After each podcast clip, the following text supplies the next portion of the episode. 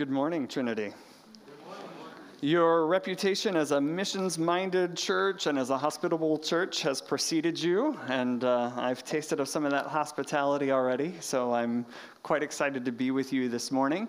And I can tell you're a missions minded church because there's no clock in the background to remind me uh, of when I need to stop. So, what we'll do is we'll have Glenn throw something at me when he gets bored, okay?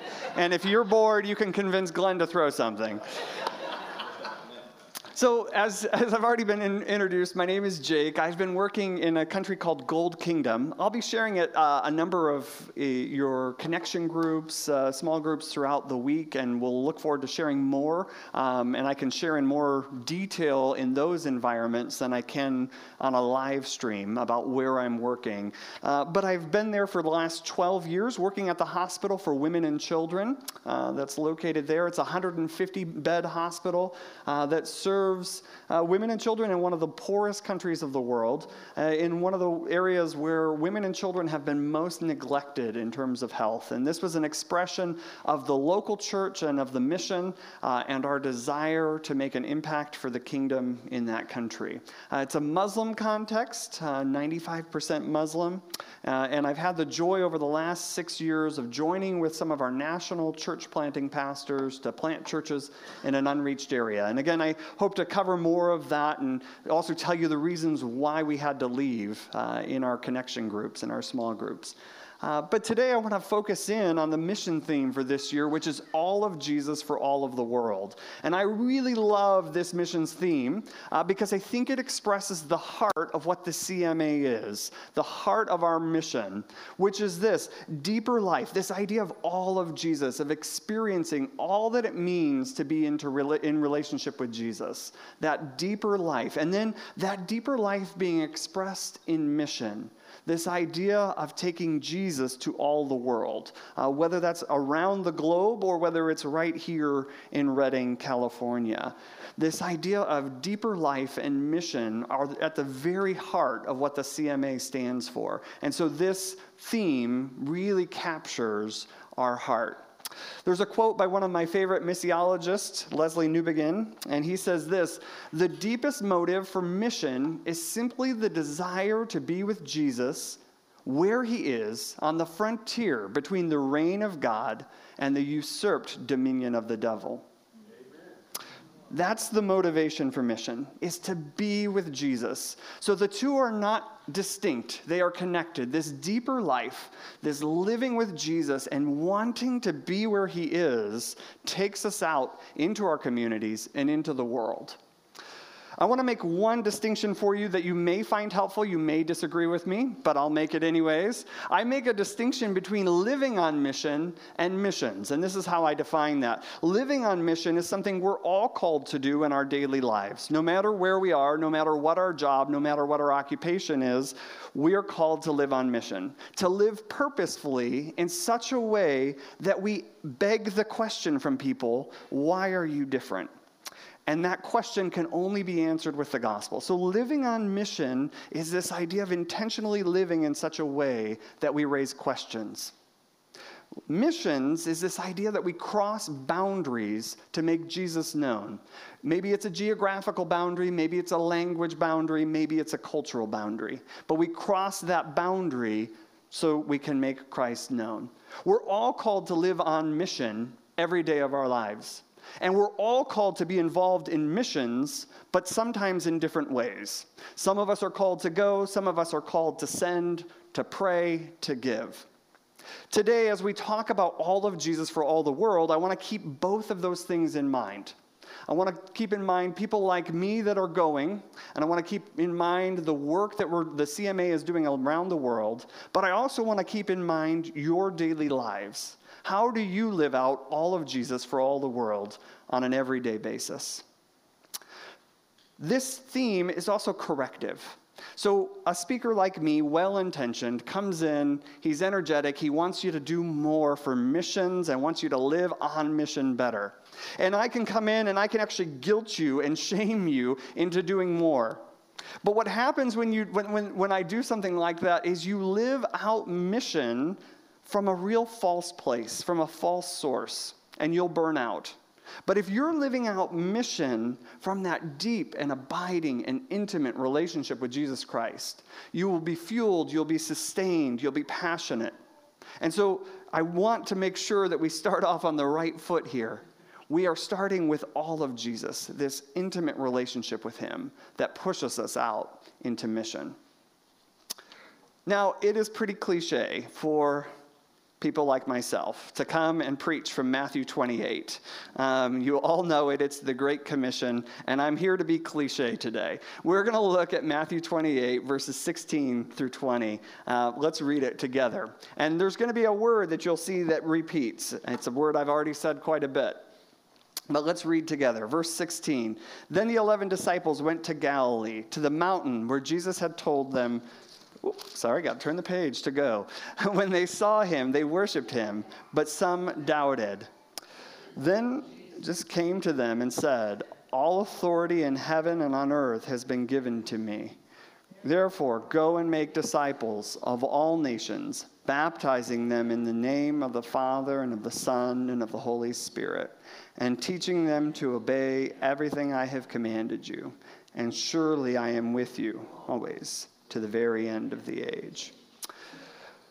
This is a foundational text for what it means to live both on mission and to engage in missions. Uh, that's why we keep coming back to it. And this year, we're, we're highlighting four places in the Great Commission that help us live that out well. And you'll notice that the word all repeats itself. So we hear Jesus saying that he has all authority he tells us to go to all nations or all people groups. And he tells them to, to teach everything that I have commanded you, or all that I have commanded you. And then he reminds us that he'll be with us always. If we walk through these four alls in this passage, it gives us an idea of how to live out mission well.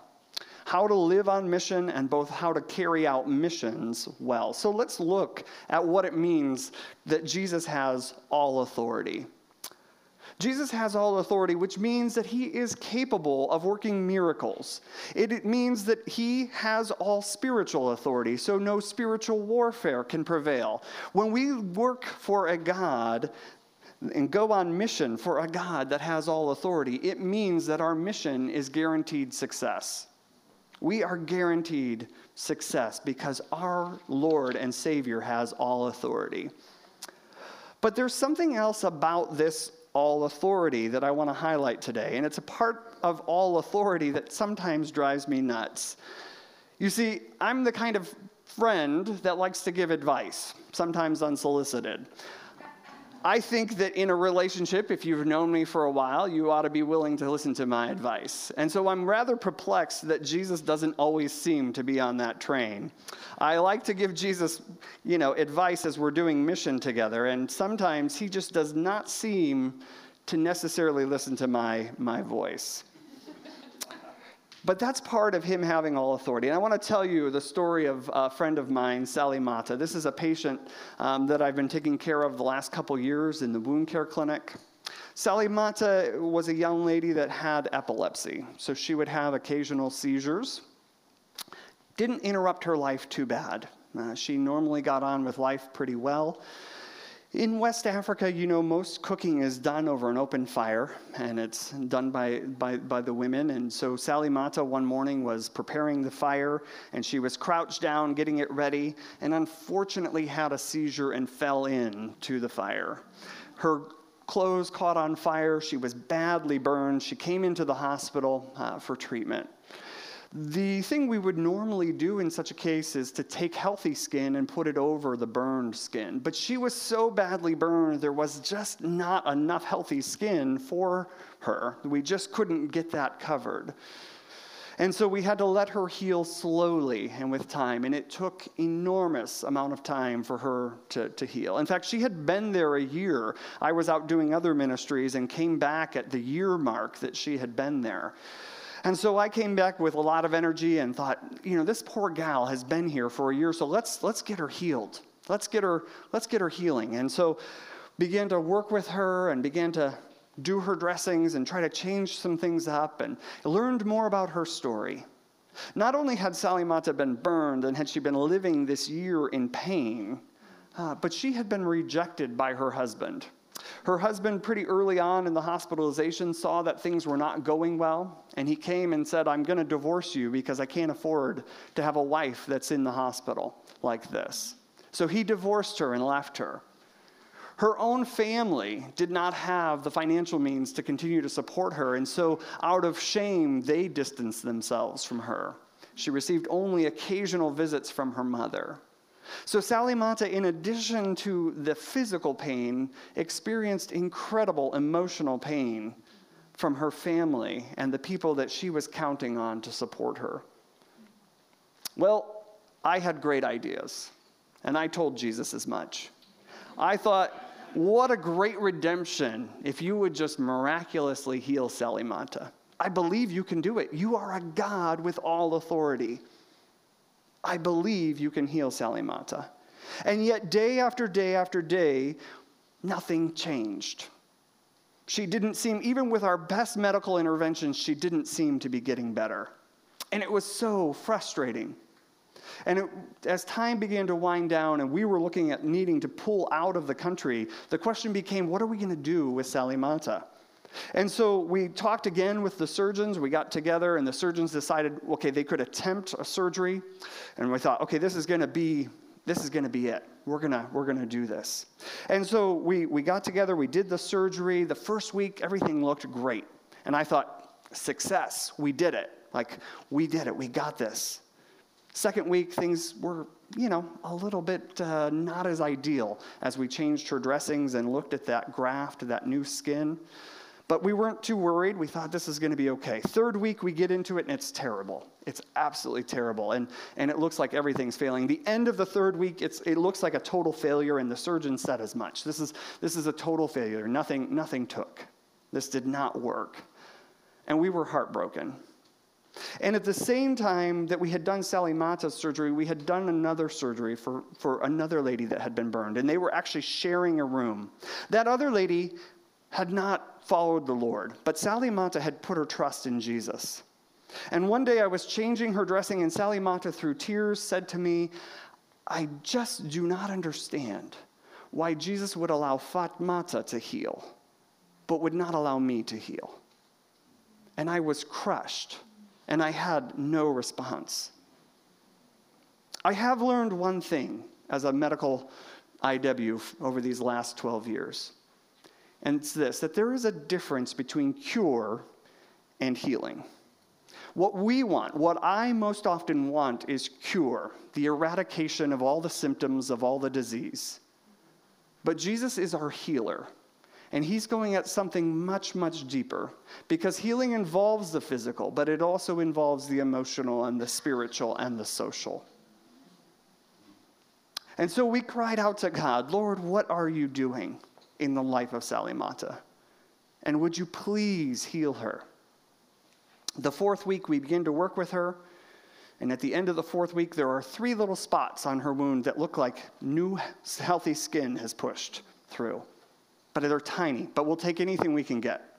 Fifth week, things start to multiply, and it's getting rapidly healed, rapidly healed. And this is miraculous. This is truly miraculous. The Lord is doing something. And He brings healing to Salimata, all but a small area like this. And we are so overjoyed because the Lord has worked in Salimata's life. But we're wondering, why, Lord? Why this small area? Why stop halfway? Salimata had been in so much pain that even though she was a believer, she really couldn't attend any prayer services or worship services. But as she began to heal, she began to walk all over the hospital and began to attend worship services with other patients, began to frequent our chaplain. Uh, at this point, we were already here in the United States. Our whole team had pulled out. Um, but we were receiving reports that she was just a different person, so incredibly joyful, so incredibly happy to be uh, with other believers and learning the Bible. See, the Lord brought Salimata to a place where she had been rejected by everyone. And he brought her to the place of asking, Lord, are you too going to reject me? And in that moment, he responded with healing. But not only that, not only did he heal that emotional layer of rejection and bring physical healing as well, he began to heal her socially, began to bring her into the body of Christ, and began to heal her spirit as well. And I'm happy to report that as of today, Salimata is home completely healed. This is what it means to serve a God with all authority. It can be maddening because to our human eyes, we want things to go from A to B to C. But the Lord takes a different path because He knows the heart of every individual, and He knows what it takes to bring true healing in their lives. Let's talk about the second all all nations. God has this beautiful heart for all peoples all peoples, for all of his creation, and he does not want to deny anyone the opportunity to hear the gospel. So he tells us to go to all nations. But this is admittedly a huge task.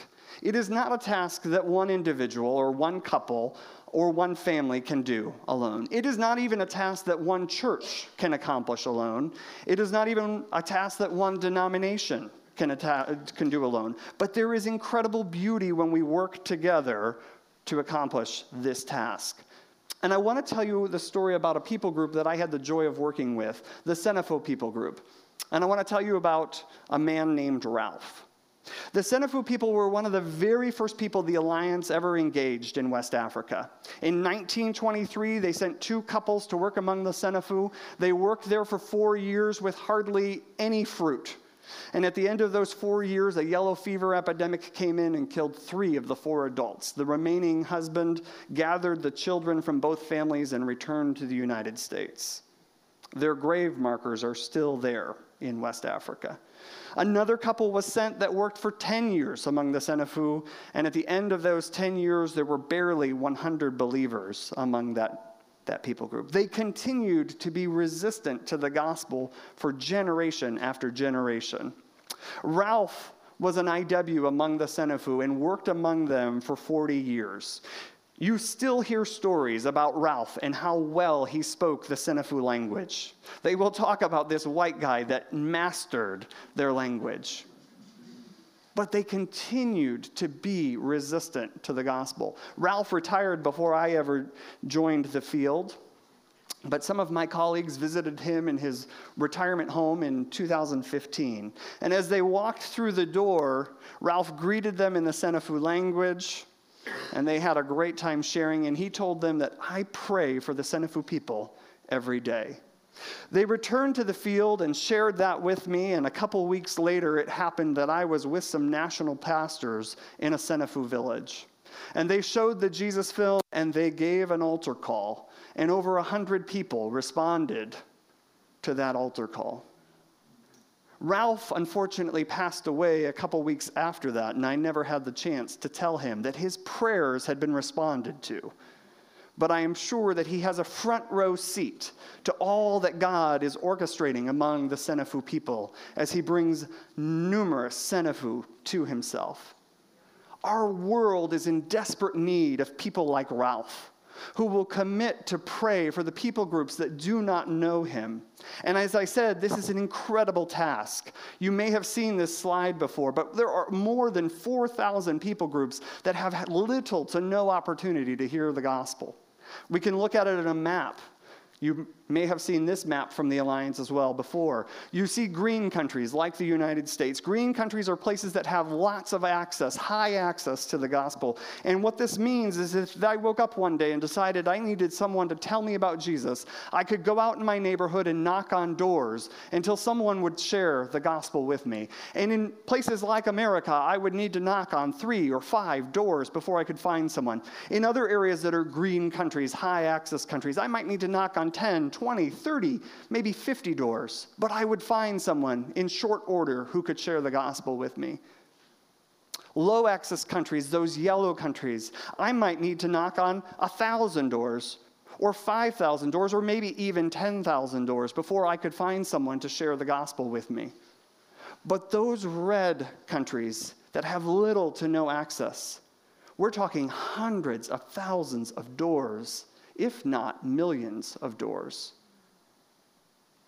The joy of working with the Alliance is that the Alliance has 80% of our IWs in that area, in those areas targeting those red countries where people groups do not yet have access to the gospel.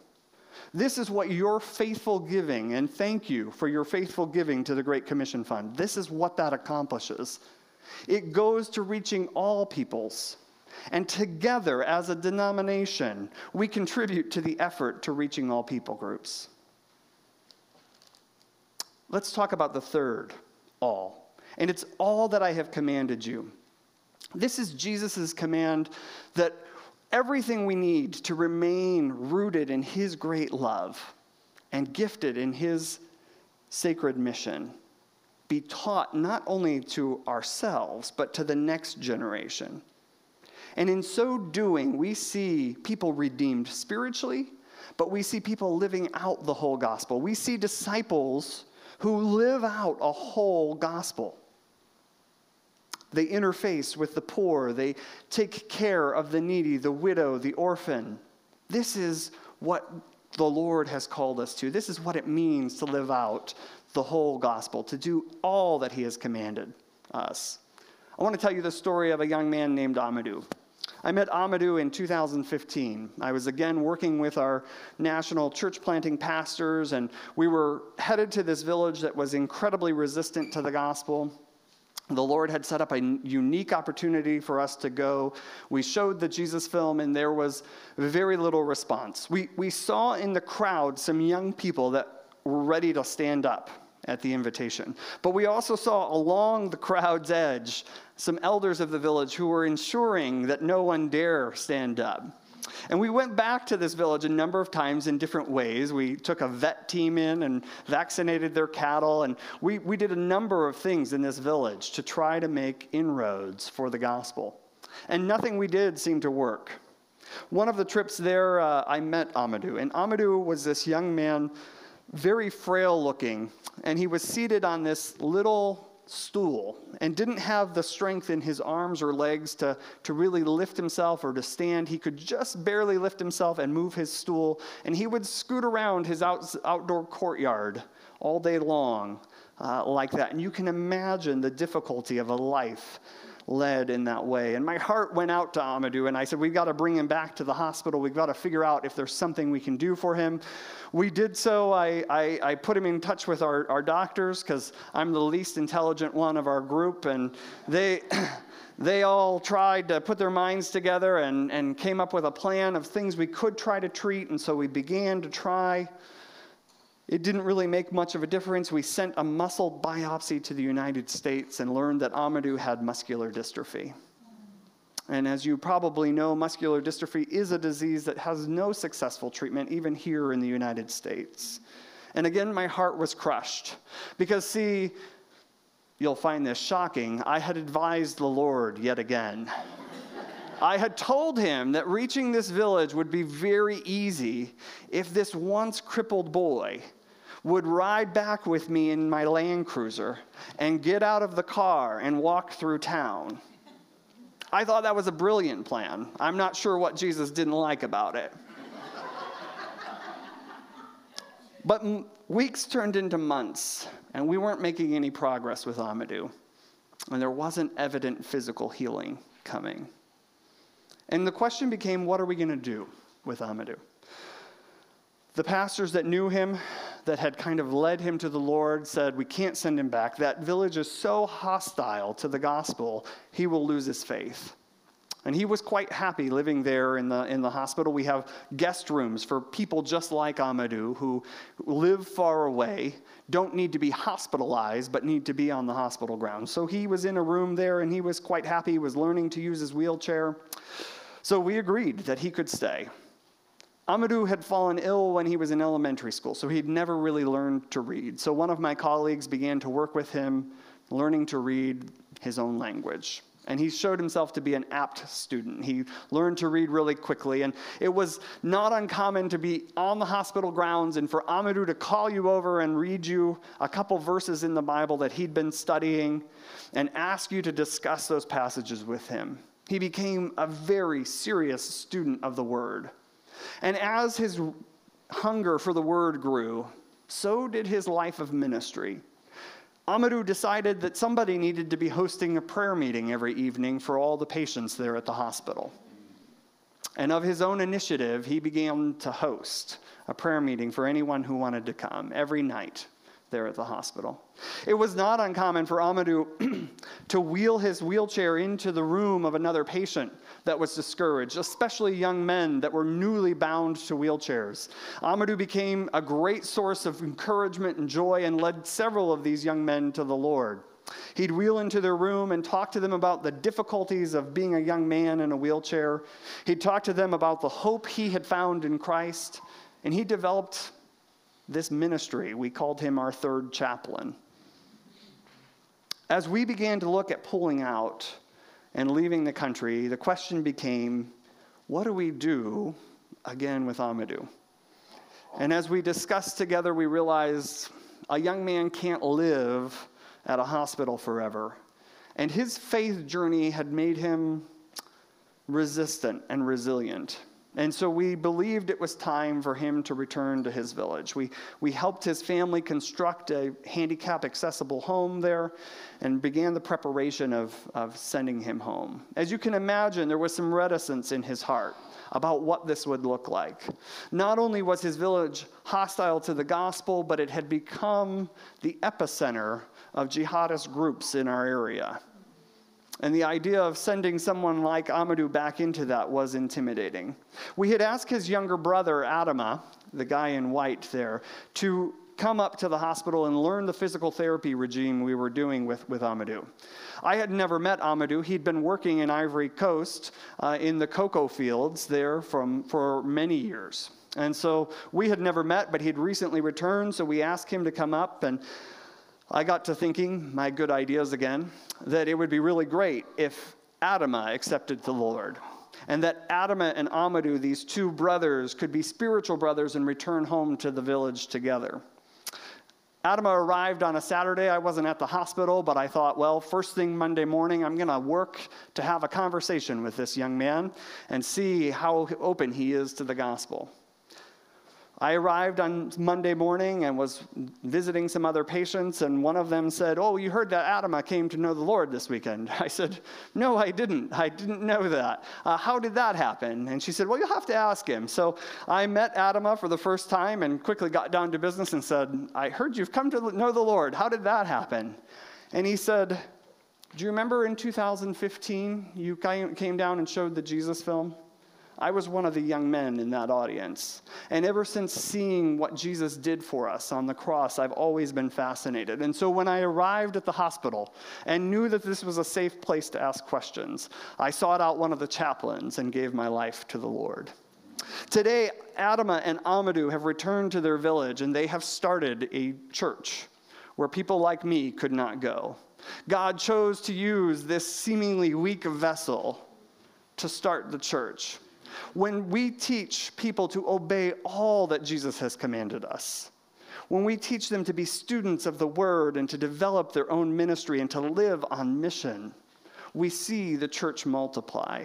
That is the joy of, of Jesus' command.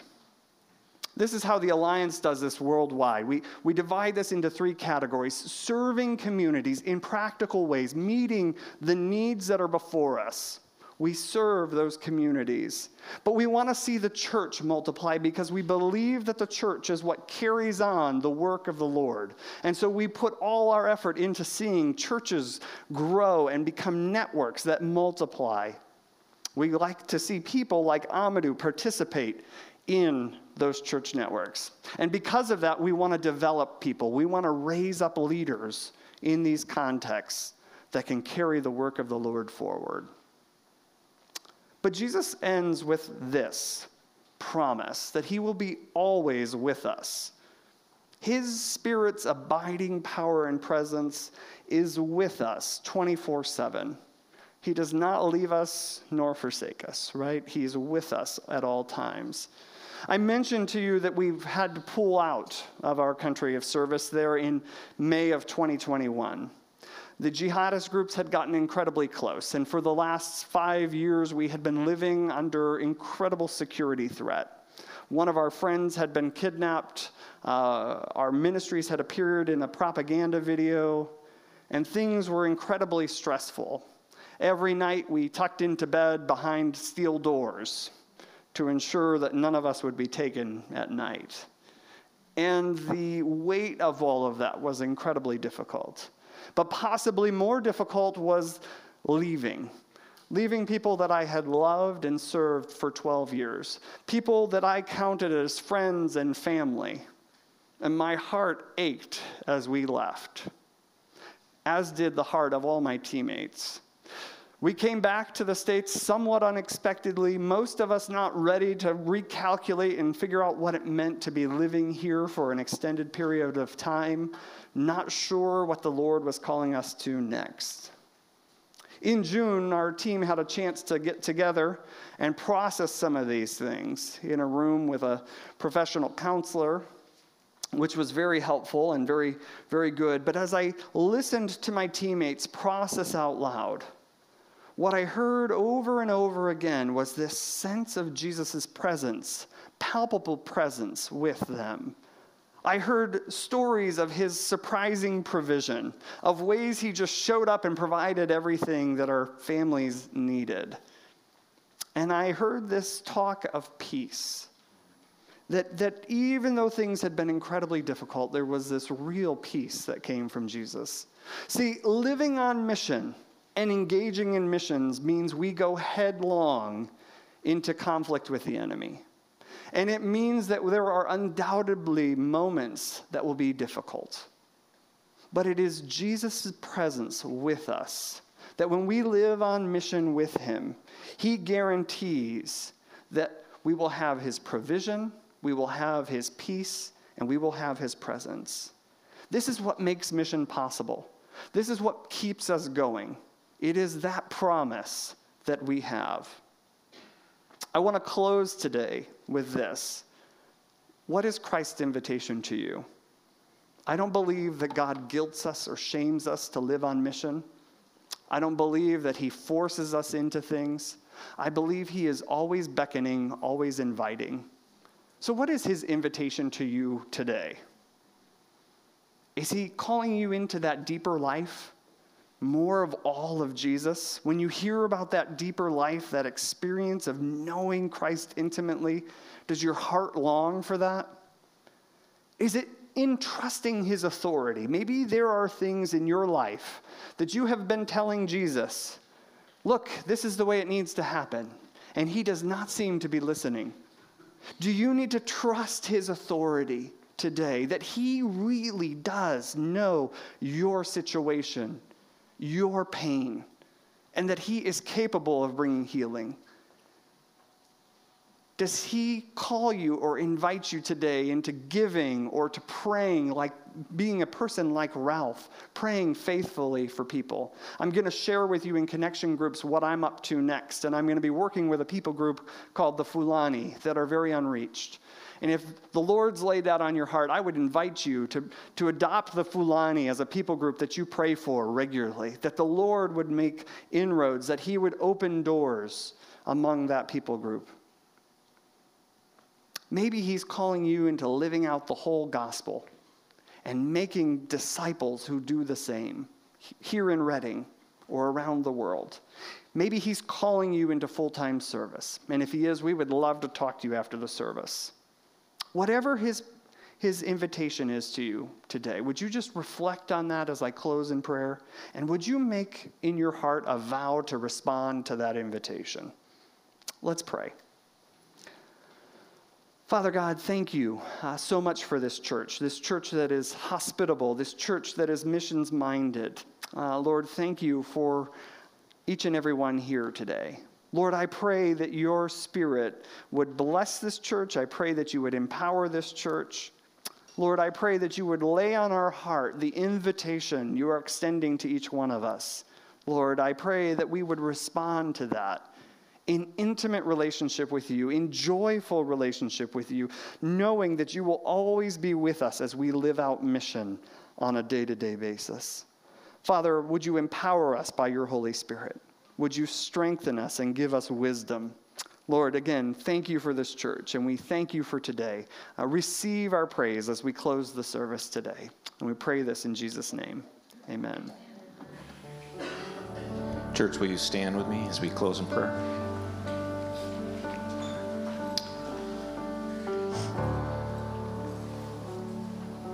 Yes, Lord, um, deepen our love.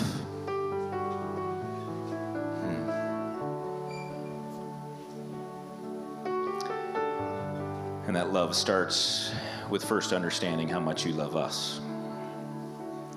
And so, Lord, continue to draw us into that greater intimacy with you. Lord, I pray that you would help each and every one of us to become more aware every day of who you are, what you're doing around us, to more aware of your truth, more aware of your goodness, more aware of your voice, more aware of your work. Lord, we want to join you in that work, whether it be here or whether it be there, whether it be anywhere.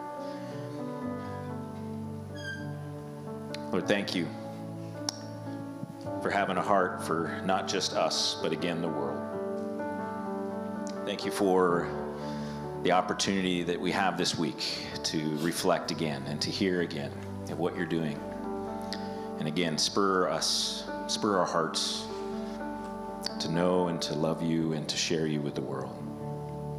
Ephesians chapter 1, verse 3 and following Blessed be the God and Father of our Lord Jesus Christ, who has blessed us in Christ with every spiritual blessing in the heavenly places, even as he chose us in him before the foundation of the world that we should be holy and blameless before him. In love, he predestined us for adoption as sons through Jesus Christ, according to the purpose of his will, to the praise of his glorious grace, which, with which he has blessed us in the beloved. In him we have redemption through his blood, the forgiveness of our trespasses according to the riches of his grace, which he has lavished upon us in all wisdom and insight, making known to us the mystery of his will according to his purpose, which he set forth in Christ as a plan for the fullness of time to unite all things in him, things in heaven and things on earth. In Jesus' name, amen. Church, just uh, let you know, uh, Larry Schaller had surgery on Monday. Many of you know, uh, maybe have gotten a report on that, uh, but he's still striving to recover from that. Let's continue to pray for him and Donna, who's recovering from her own leg uh, concern that she has. Uh, but be praying for Larry and Donna this week. we will try to let you know as we hear more this week. But yeah, just, you know, we love Larry and Donna, and he had back surgery on Monday. And anyway, still in a lot of pain and trying to get through that and get things figured out. So anyway, let's pray for them. Uh, take some time to get to know Jake. If uh, you know either through one of the small groups this week or even this morning, if you can't make one of the small groups, we have the schedule that's been out. Make sure you take a look at that and see if you can join one of those small groups. Also, if you feel like the Lord's been speaking to you this morning, or maybe you just need prayer for your own healing this morning, please come forward. We've got uh, some uh, folks up front that would love to pray with you, so please don't uh, hesitate to do that. God bless you guys. Have a great week. Thanks, Jake.